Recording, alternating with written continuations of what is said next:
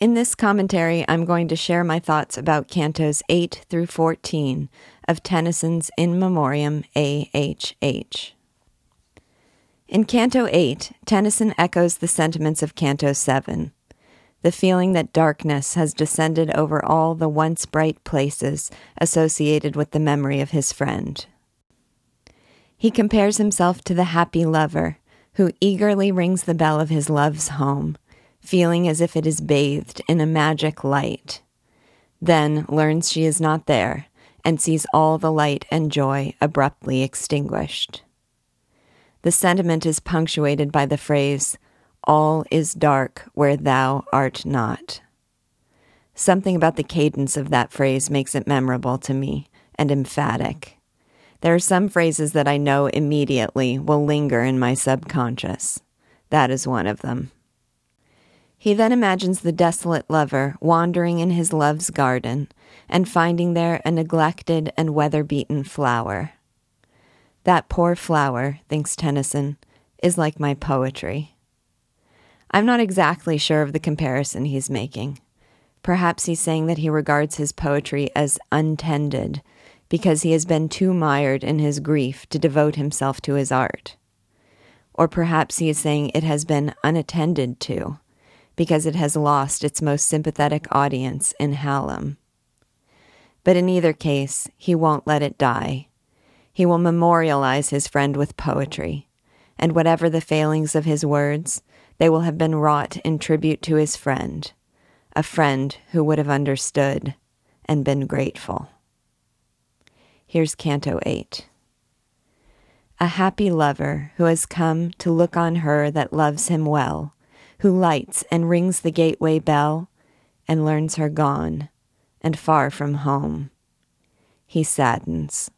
All the magic light dies off at once from bower and hall, and all the place is dark, and all the chambers emptied of delight so find I every pleasant spot in which we two were wont to meet the field, the chamber, and the street, for all is dark where thou art not. Yet as that other, wandering there in those deserted walks, may find a flower beat with rain and wind, which once she fostered up with care, so seems it in my deep regret, O my forsaken heart, with thee and this poor flower of poesy, which little cared for, fades not yet. But since it pleased a vanished eye, I go to plant it on his tomb, that if it can, it there may bloom, or dying, there at least may die. In Canto 9, Tennyson addresses the ship that bears his friend's remains home to England. I find this canto moving in such a variety of distinct and powerful ways that it leaves me reeling. The first stanza makes me feel as if the earth has paused in a moment of universal silence, while the only movement is that of the ship that carries his friend's remains, soaring bird like across the placid sea. The next three stanzas. Oh my.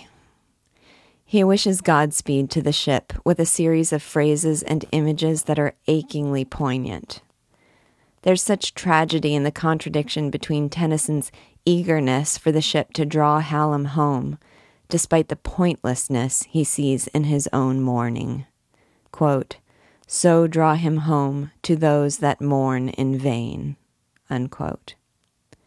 There's such artistry in the scenes he paints of the ship as it speeds along the keel rippling the mast's reflection, the light of the morning star glimmering on the dewy decks, the heavens enveloping it all in a twinkling canopy. And there is such a tone of deep reverence for his friend throughout, calling the vessel that contains his friend's remains a holy urn, comparing the light of Venus to that of their pure love, and imploring the winds and the heavens to sleep so that his voyage, even in death, is undisturbed. And then, in the last stanza, his simple declaration that Arthur to him was more than a brother, dear as the son to the mother, dear as a spouse. For without him, life is no more than a widowed race to be run. Here's Canto 9. Fair ship, that from the Italian shore sailest the placid ocean plains, with my lost Arthur's loved remains, spread thy full wings and waft him o'er. So draw him home to those that mourn in vain. A favorable speed ruffle thy mirrored mast, and lead through prosperous floods his holy urn. All night no ruder air perplex thy sliding keel, till phosphor, bright as our pure love, through early light shall glimmer on the dewy decks. Sphere all your lights around, above. Sleep, gentle heavens, before the prow. Sleep, gentle winds, as he sleeps now, my friend, the brother of my love. My Arthur, whom I shall not see till all my widowed race be run, dear as the mother to the son, more than my brothers are to me. Canto 10 opens with a vision of the ship that is benign and pleasant the rushing water, the sounding bell, the brightly lit cabin window, the sailor at the helm, as it carries the sailor to his wife, the traveler to his home, the letter into eager hands. And all this is abruptly contrasted with its tragic cargo. Quote, Thy dark freight, a vanished life. Unquote. Again, Tennyson almost guiltily describes it as an idle dream, a foolish habit, a fancy that he longs to see his friend buried at home in an English churchyard. So he bids the ship a safe voyage, so that he may see his friend properly buried in consecrated ground, rather than tangled with the shells of the sea floor. I just finished reading Antigone she would not call this a foolish fancy. To see it happen, she would defy the orders of a king and face execution. But Tennyson is so tortured by his loss that it seems nothing can console him, and any efforts to find comfort or to do his friend honor seem futile. He had such love. I hope I love that much. Here's Canto 10. I hear the noise about thy keel. I hear the bell struck in the night. I see the cabin window bright. I see the sailor at the wheel. Thou bringest the sailor to his wife, and travelled men from foreign lands, and letters unto trembling hands, and thy dark freight, a vanished life. So bring him. We have idle dreams this look of quiet flatters thus our homebred fancies. Oh, to us, the fools of habit, sweeter seems to rest beneath the clover sod that takes the sunshine and the rains, or where the kneeling hamlet drains the chalice of the grapes of God. Then, if with thee the roaring wells should gulf him fathom deep in brine, and hands so often clasped in mine should toss with tangle and with shells.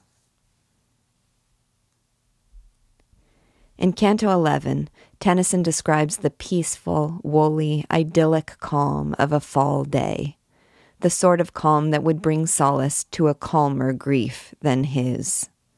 The gentle patter of the falling chestnut, the dew drenched furze, the reddened leaves of the autumn bowers. But in his unrelenting sorrow, this calm for him is felt only as a calm despair. And it calls to his mind yet another image that nearly killed me the dead calm of his friend's breast, which, on its voyage back to England, quote, heaves but with the heaving deep. Unquote. Here's Canto 11. Calm is the morn without a sound, calm as to suit a calmer grief, and only through the faded leaf the chestnut pattering to the ground. Calm and deep peace on this high wold, and on these dews that drench the furze, and all the silvery gossamers that twinkle into green and gold.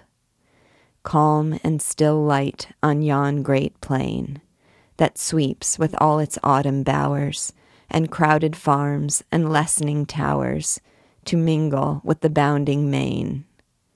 Calm and deep peace in this wide air, these leaves that redden to the fall, and in my heart, if calm at all, if any calm, a calm despair.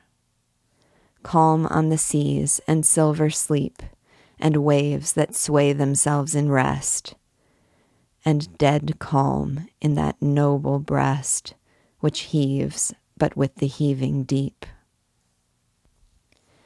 In Canto 12, Tennyson imagines his soul escaping his pain racked body a body so consumed by blind anguish that he describes it powerfully as, quote, a weight of nerves without a mind, unquote.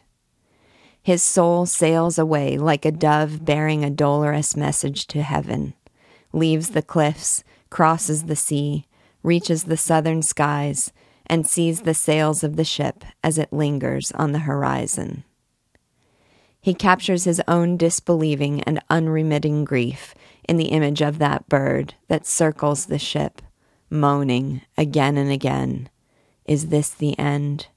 Is this the end? When he recovers himself, he realizes he has spent an hour in dazed reverie, while his thoughts have flown to the ship that carries his friend. Here's Canto 12. Lo, as a dove when up she springs, to bear through heaven a tale of woe, some dolorous message knit below the wild pulsation of her wings. Like her, I go. I cannot stay.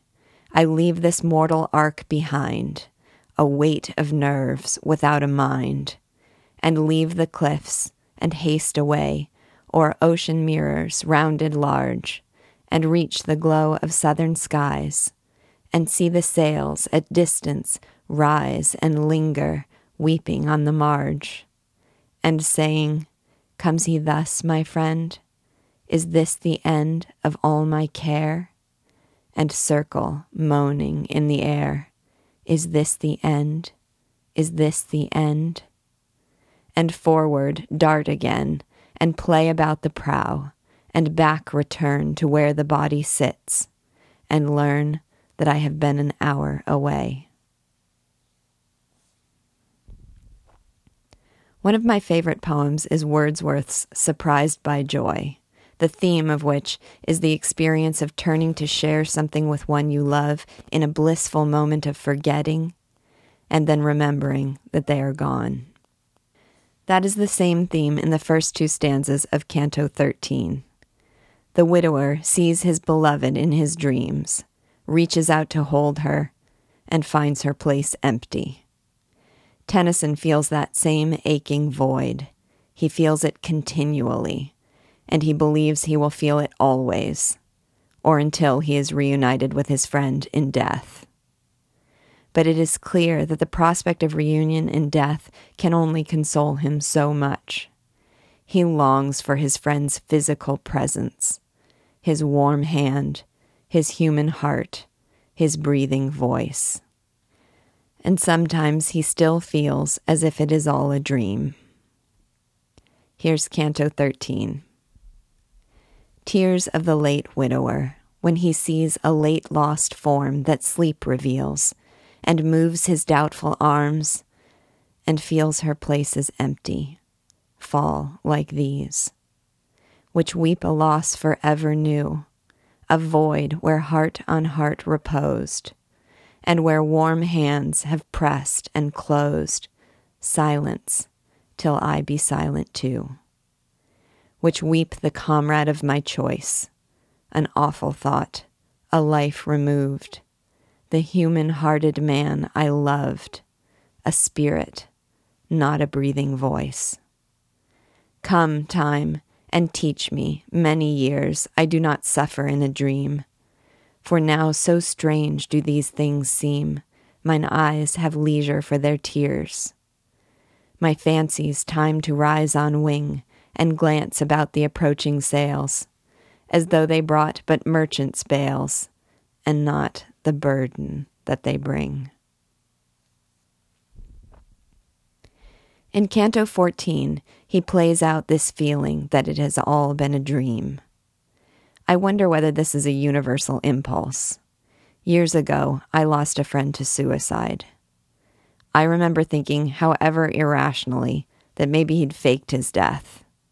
I would see a car like his, or someone who resembled him at a distance, and feel, foolishly, that it really could be he. There are a few especially touching moments in Tennyson's playing out of this fantasy. I'm moved by his deep reverence for Hallam, the man he held as half divine.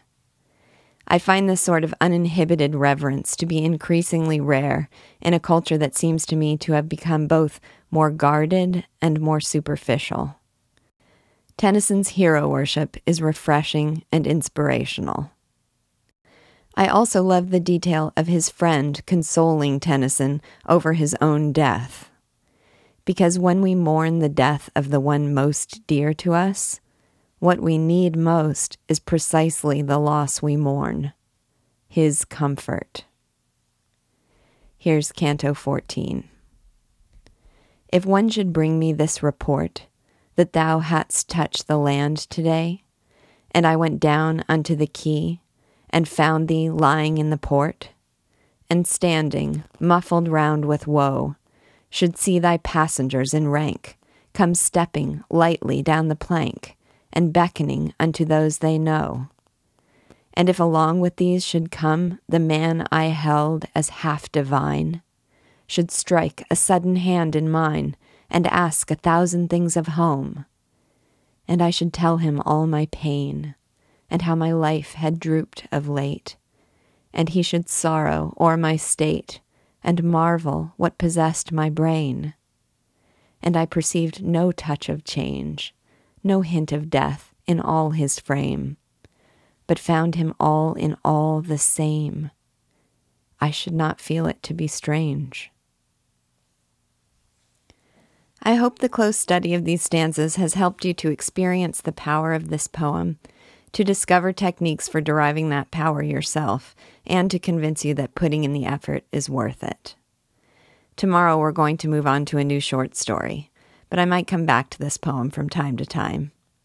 Meanwhile, if you want to keep working on this poem yourself, I've discovered through this process a few wonderful resources, books that extensively annotate the poem. I will include links to them in an email to you and on the Facebook page. If you keep going, you will come to what is undoubtedly one of the most famous lines in all of poetry. Quote, I hold it true whate'er befall. I feel it when I sorrow most.